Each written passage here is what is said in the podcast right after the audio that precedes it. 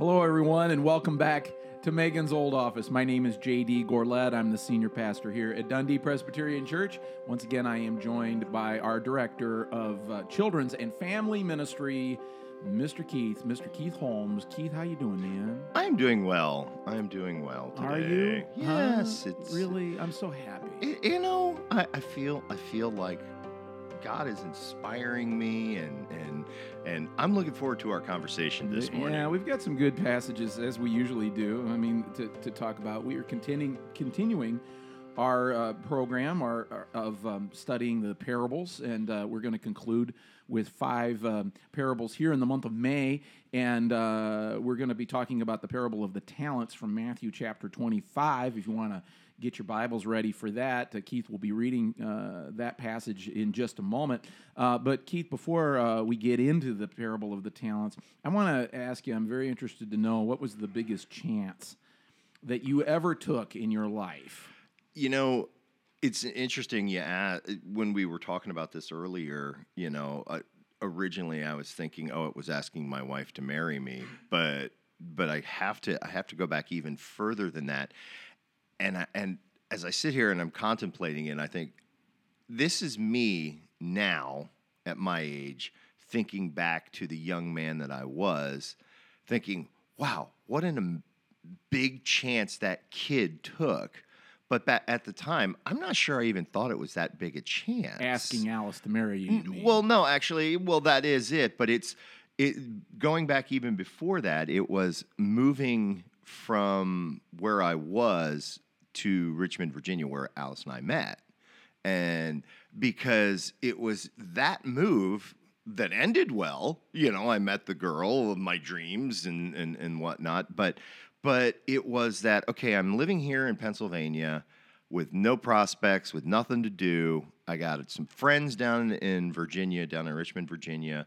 I'm just going to go down and see them and see what happens. So I, I, I li- literally packed everything I owned that I wanted in the back of my car and drove for four or five hours and arrived in Richmond, Virginia, and unpacked my or you know unpacked my stuff, crashed on my buddy's couch with no idea what my life was going to be like. Did I you had- even have a job? I didn't have a job. You just went there because you knew I- a few guys. because I knew people there, and, and, you, you didn't know Alice. You didn't even know Alice and, existed. and that point. exactly right. And that ended up being the best uh, blessing that came out of that. But right? but had I not just said I, I got nothing else I can do, you Right. know, maybe that was it. Maybe it wasn't even that wasn't a great big a chance because it was like there's just nothing else I can do or want to do. I uh, there's nothing in the town that I was living in with my parents.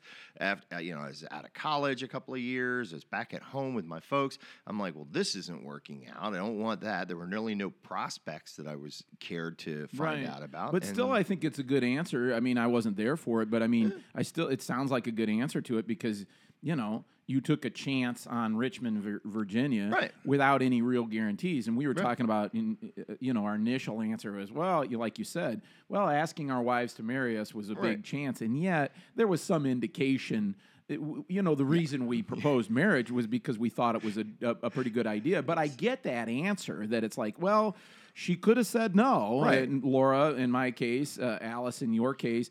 Uh, but that the answer that you give of moving to Richmond, you know, that's a deal where you're just going into the unknown Completely. uh, without any kind of real solid motivation Wait, other than a couple of uh, couple of uh, idiot friends that had yeah. a couch. Yeah, they know? had a couch, and I was able to do it. Yeah, does that sound like a lot? Does that make me sound like Abraham? well, a man of faith. Is it? I mean, th- th- I that- had I at that time I had wandered away from the Lord. I was not living in in you know in community with right, Him. uh, right. you know, at the time. But it, it it does sound like Abraham from the standpoint that that's what God called Abraham. He goes, "Go to a land that I will show you." He didn't say, "Hey, go to Omaha you- or go this direction." Just go to a land that I Yeah. will show you. And Abram, A- Abram at that Right. point, and not Abraham. His name is Abram.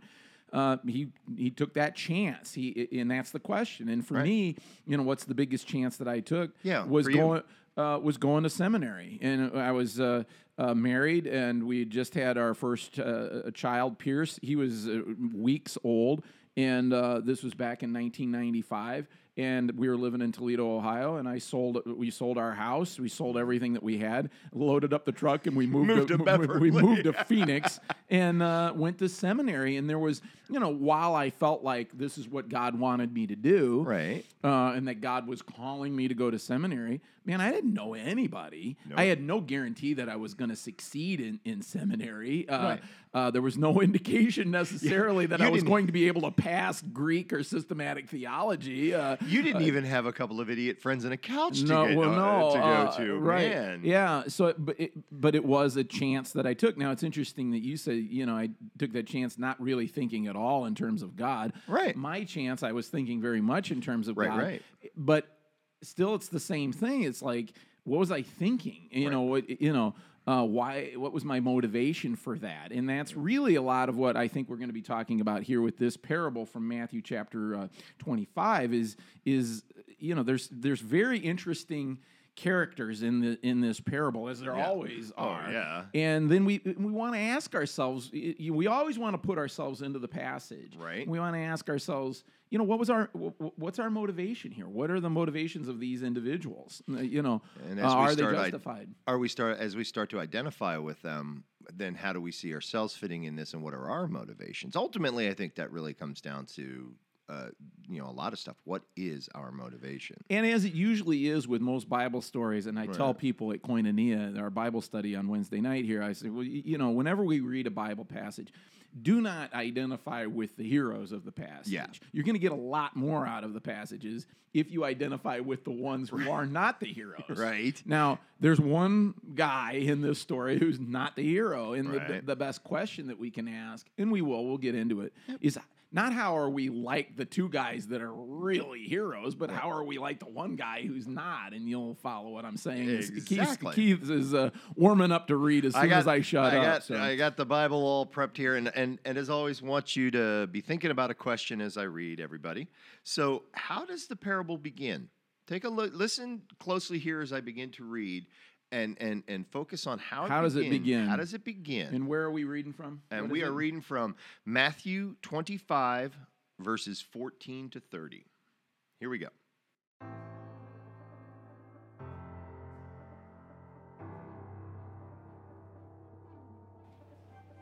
For it is as if a man, going on a journey, summoned his slaves and entrusted his property to them. To one he gave five talents, to another two, to another one, to each according to his ability. Then he went away. The one who had received the five talents went off at once and traded with them and made five more talents. In the same way, the one who had the two talents made two more talents. But the one who had received the one talent went off and dug a hole in the ground and hid his master's money. After a long time, the master of those slaves came and settled accounts with them. Then the one who had received the five talents came forward, bringing five more talents, saying, Master, you handed over to me five talents. See, I have made five more talents. His master said to him, Well done, good and trustworthy servant. You have been trustworthy in a few things. I will put you in charge of many things. Enter into the joy of your master. And the one with the two talents also came forward, saying, Master, you handed over to me two talents. See, I have made two more talents. His master said to him, Well done, good and trustworthy slave. You have been trustworthy in a few things. I will put you in charge of many things. Enter into the joy of your master. Then the one who had received the one talent also came forward, saying, Master, I knew that you are a harsh man, reaping where you did not sow, and gathering where you did not scatter seed. So I was afraid, and I went and hid your talent in the ground. Here, have what is yours. But his master replied, You wicked and lazy slave, you you knew, did you, that I reap where I do not sow and gather where I do not scatter? Then you ought to have invested my money with the bankers, and on my return I would have received what was my own with interest. So take the talent from him and give it to the one who had ten, with the ten talents. For to all those who have more will be given, and they will have an abundance. But for those who have nothing, even what they have will be taken away. As for this worthless slave, throw him into the outer darkness, where there will be weeping and gnashing of teeth. Wow, a little light, a little light reading you did I there. gotta say, huh? I gotta say, man, you ma- that's a tough one. Yeah, it sure is. But let's go back to the beginning. Yeah. How does the, again? The question was, how does this begin? I know, I know, we're gonna get to the end. Everybody, don't worry. Right. We'll be talking about those last couple of verses. But when it starts, what is it? What? How does it start? What- Well, you know, uh, the uh, the answer for me is, it, it, and we're talking about parables. So when we're talking about parables through all these weeks, we're talking about the fact that Jesus took time to be a teacher, and as he takes time to be a teacher, he does this by telling stories, and we call them parables. And in each of those these stories, and this is a great example of it, uh, he casts us. Uh, he casts himself. He casts God. He casts you and me. Just like, and I'll, I'm really fascinated because you have an acting background, and I'm really fascinated to see how you react to this. And because oh, okay, Jesus is essentially sitting down and saying, "Okay, this is who God is, and this is who you are." And in this parable, Jesus sits down and, and, and says, "The kingdom of God is like this. God is." God the Father is master. That's his cast. That's his role. Okay. Right. That's the part he's playing. right? And you all are like one of these three guys. One has five talents, one has two talents, and one has one talent that are given to them. They don't have that. Those they don't belong. Those talents do not belong to them. Those talents belong to the master, and the master entrusts them to to to uh, the, the talents to these um, to these slaves. Right. The, uh, the everything belongs to the master, and then the slaves go out and, and do what they're going to do, and we know what they do. The first two double double the talents that are given to them. The one uh, is afraid and b- buries it in the ground. But what happens? How does this begin? The whole thing begins with Jesus not just telling a parable, although that's what we're talking about, not just telling a story, but casting the entire universe Uh-huh. giving them a role to play. It's as if I was the director or the, the executive producer of a play or a movie, and I said, you know, okay, Keith, I am casting you in the role of Han Solo. Or in the role of uh, what's the name of the guy that Humphrey Bogart played in Casablanca? You know, Rick. Uh, I'm casting you now. I don't want you to be Keith anymore. Right.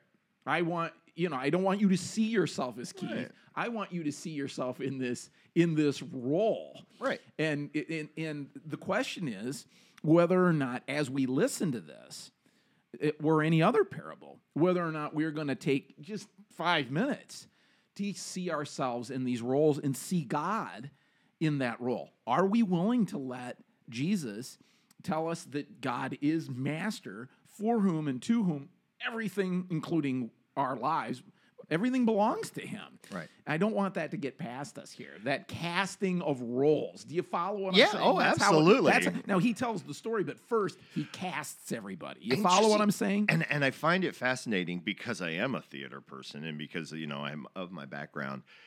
I I know of only one time in my whole life that it happened to me, and I, I, I, I probably could count on one hand of the actors that have had this kind of story before, where I was recast during the production. because you stunk at what you were doing? No, because well, because yes, thank you. You, you. Because the lead role had taken on too much in his personal life, so he had to back out. Right. And he he suggested to I the had to insult you Oh, of bit, course, yeah. of course.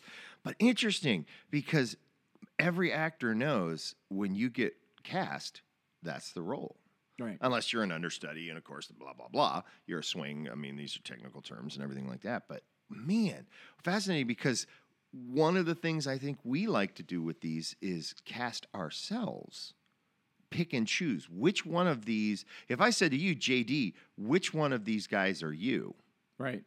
Well, I'm not the answer- master. I'm not the master. your answer could very well be different than what Jesus is casting you in. Because Well- I always go to an audition seeing myself as the star, as the lead role. I'm going to audition for the lead role. I get spear carrier number two downstage left, and that's my, you know, that's my role, right?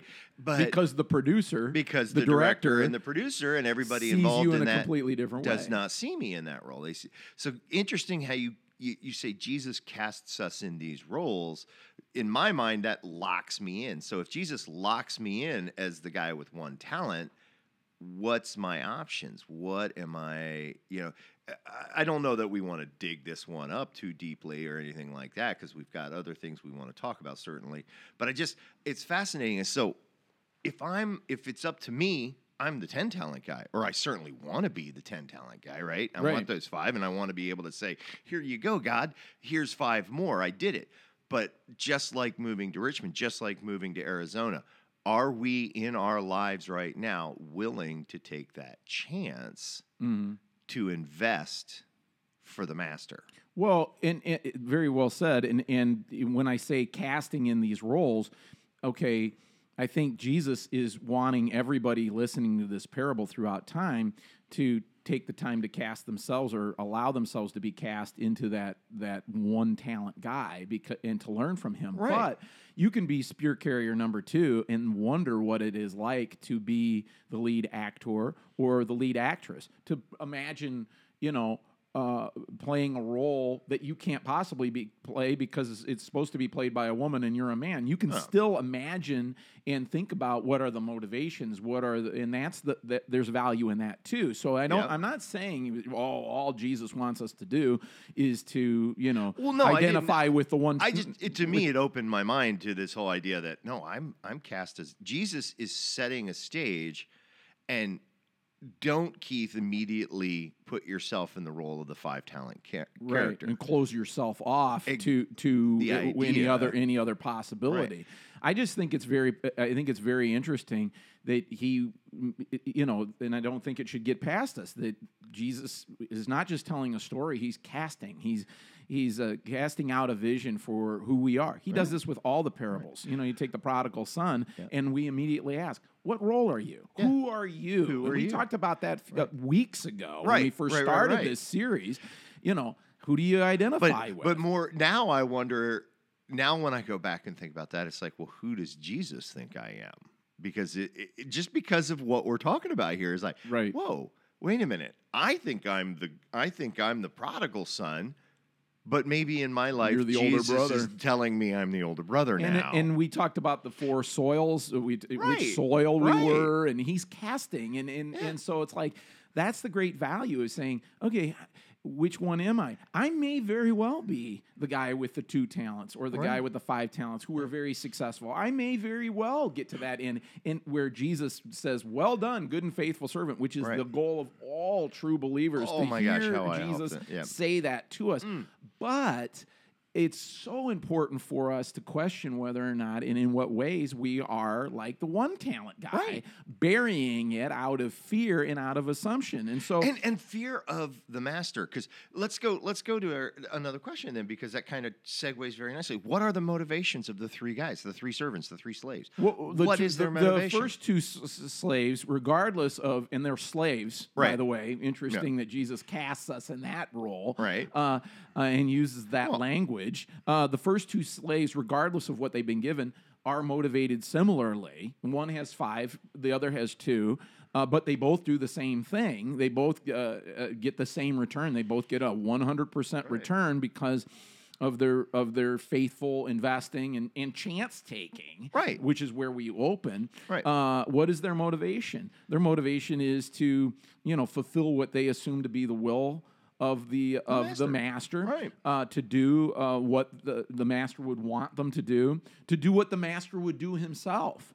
Uh, the motivation of the third, the failure, the one with the one talent, is is fear to respond to fear. He admits that himself. I was afraid, so I buried it in the ground. I- uh, his motivation is to respond to the assumptions that he has about the father, about the master, that are not true. That the master is a mean old guy who does whatever he wants and is unjust. You reap what you did not sow, and you didn't, you know, take what doesn't belong to you, and all this kind of stuff uh, you know, so his motivation is is uh, rooted in in lies and assumptions uh, about the uh, uh, about the master. How am I like that? How many assumptions do I have about the master that are not accurate? are they lies or are they just his assumptions Right. because the master very much so proves he is strict Mm-hmm. and he does strip the man of his talent and throw him out where there will be wailing and gnashing of teeth. And we have Right? we're, we're left with the question of whether or not the master is justified in treating that one slave like oh, that. well, You know, now well, we're getting into he- now we're getting into because you did- you said here we've ca- Jesus casts God as the master. Right. We know that God is the master.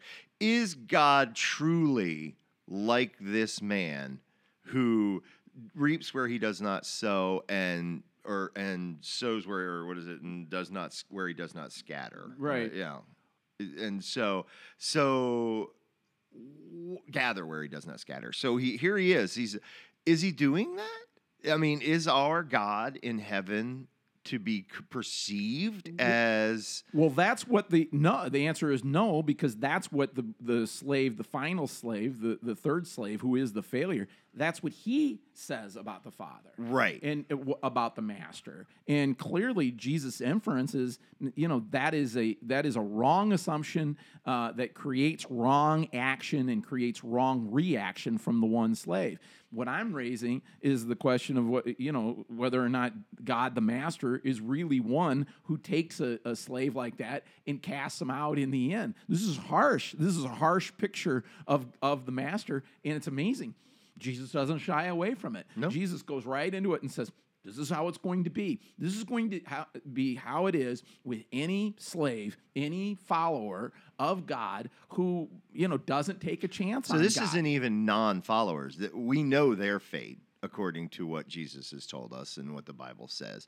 This is believers. These Right. are people who, Who are claim to believe. who claim to believe, who who say I am a slave of the master, but I am so afraid of God Right. that I'm going to hide what he has given me in the dirt Right. and I'm going to act the way I want to act because my perception of my master is such that he's a har he's a terrible god, a wrathful god, and it's almost like fulfilling uh, what is self-fulfilling prophecy at that point. It is a self. You're exactly right, and I can't stop thinking eh, about the Book of James uh, and how important the Book of James is uh, as a counterpoint uh, and as a balancing point to to the rest of the New Testament. It's James that comes along and says, "Yeah, you say you got faith. Show me your works. Faith without works is dead. Right. Faith without works is not faith. This is the case that James."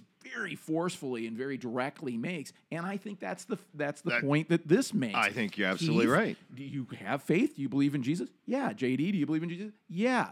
Well, Then step sh- out. Yeah. Show me what you got. Yeah. You know, you have the the question of whether or not you and I have been given talents, Right. been given gifts. That's not in question. We given have. ability to do something for the Right. glory of God, that's not in question at all. Uh, you can't sit here. None of us can sit here and say, "Well, you know, I believe in God, but God hasn't given me anything to work with." Not one of us can say that. The question is, are we going to go beyond saying that we believe uh, to the point of actually doing something with what we've been given in the name of faith, taking a chance on the one that we claim to believe in? There's the book of James. There's the parable uh, that we're talking about, isn't it? I know. truly, yeah, I believe it. I mean, you know, uh, when we ask how how are things being revealed, what are we, you know, what what is being proven? I think we're seeing it. That if we think less of God, then we're going, you know, than He is, because we're not studying the Bible. We're not looking into the character of God in these stories, in these in these times. Then yeah, we're going to see Him as a horrible God. We're going to see Him as a as a strict rule making slam you you know swat your nose kind of Right. kind of god you know as as his slaves we're going to be beaten and and but in the end that's what's going to happen and it's not because god is that way it's because that's who we perceive god to be and that's how we behave. And we based our we based our actions and our behaviors uh, uh, up, upon those er- erroneous assumptions on, on a lack of faith. I mean he sits there the, the final slave sits there and says well I, you know i had this assumption about you uh, and i had this uh, a fear of you uh, but really um, you know he he uh, he fails to have any kind of he fa- he, he fails to take a chance on God, and I more than right. anything else, uh, he just simply refuses to to be that person who takes a chance on his relationship with God. What is being revealed about every, about us, and how is it being revealed?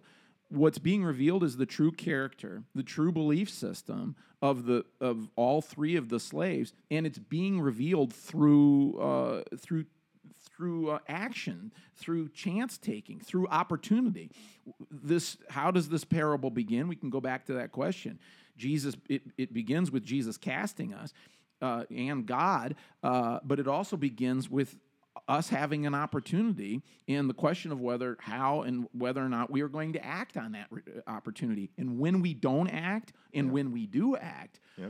Our true character our true faith is is revealed. That is that is life. That is life on planet earth as a christian. It, it you know we can claim to be christians and do nothing about it. Right Right, and if absolutely. we if we claim to be Christians and do nothing about it, well, then something is really revealed. the The authenticity or the lack of authenticity is is revealed. Yeah, right. it, it, it is it, everything else is boiled away. Yeah. You know what I'm saying? I absolutely understand what you're saying because that's that's me sometimes. You know, I I am that talent that the talent hiding christian. I'm like no i don't want to offer that to this person. Oh I, you know and what i want to get on to a little quicker happier note here as we're starting to close in on the end of the time that we have today. Um, let me ask what does it mean to enter the joy of the master? Because we look at these two other servants. And by the way, I also want to say, notice they've been given five and two. We're not given equal talents, everybody. We're not Good given um, the same. I look at JD across the table from me here and I think, man, what a great whatever he is. And I wish I was like him at the same time. He's probably looking over here going, man, I wish I wish I was more like Keith in these ways. It's okay to think that. But right. it's also not okay to bury your own talents in wishing for something else that God gave you. Use what God gave you, whether it's two talents or five. I think it's a great point. Yeah. I would say, what's the reaction of the guy who gets one talent? What's the reaction of the guy of, of all of them? Guy who gets five, right. gets two, gets one.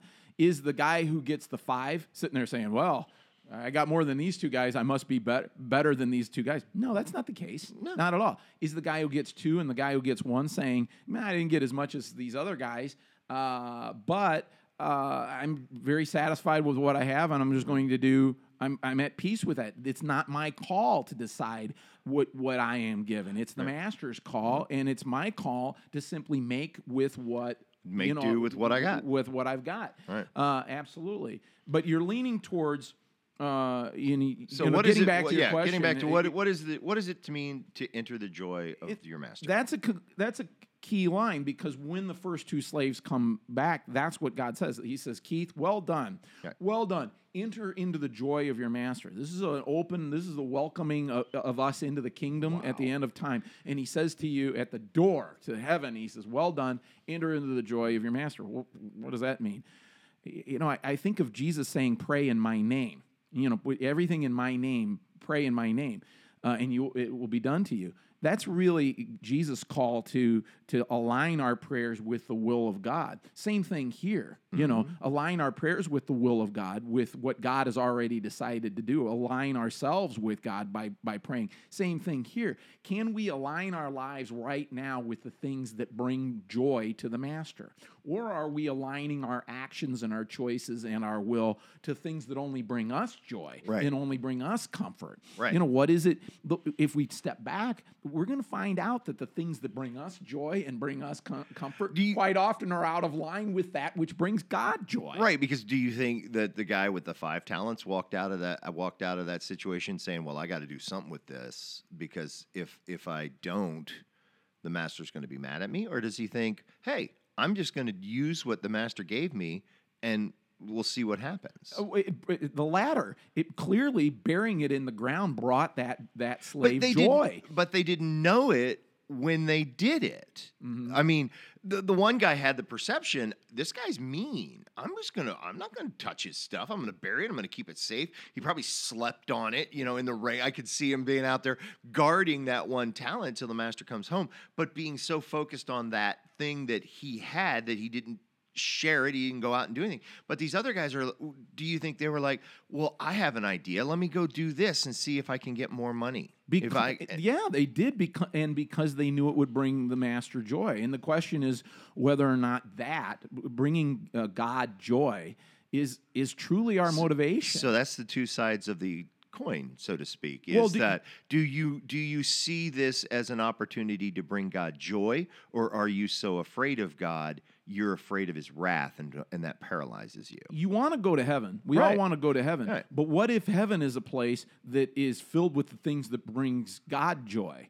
Okay, that sounds great. Unless we really truly are a people who don't derive joy from the things that bring God joy. Wow, In boy. which case, if that's who I am, then then heaven's not going to be somewhere that I'm going to really be excited to be. Well, Do we uh, really get excited about the things that bring God's that bring God's heart joy? Right. Because that's what enter into the joy of your so master. many of us and so much of the me not media but entertainment and all this other says when you get to heaven you're going to be happy it's going to be filled with the things that you love that bring you joy.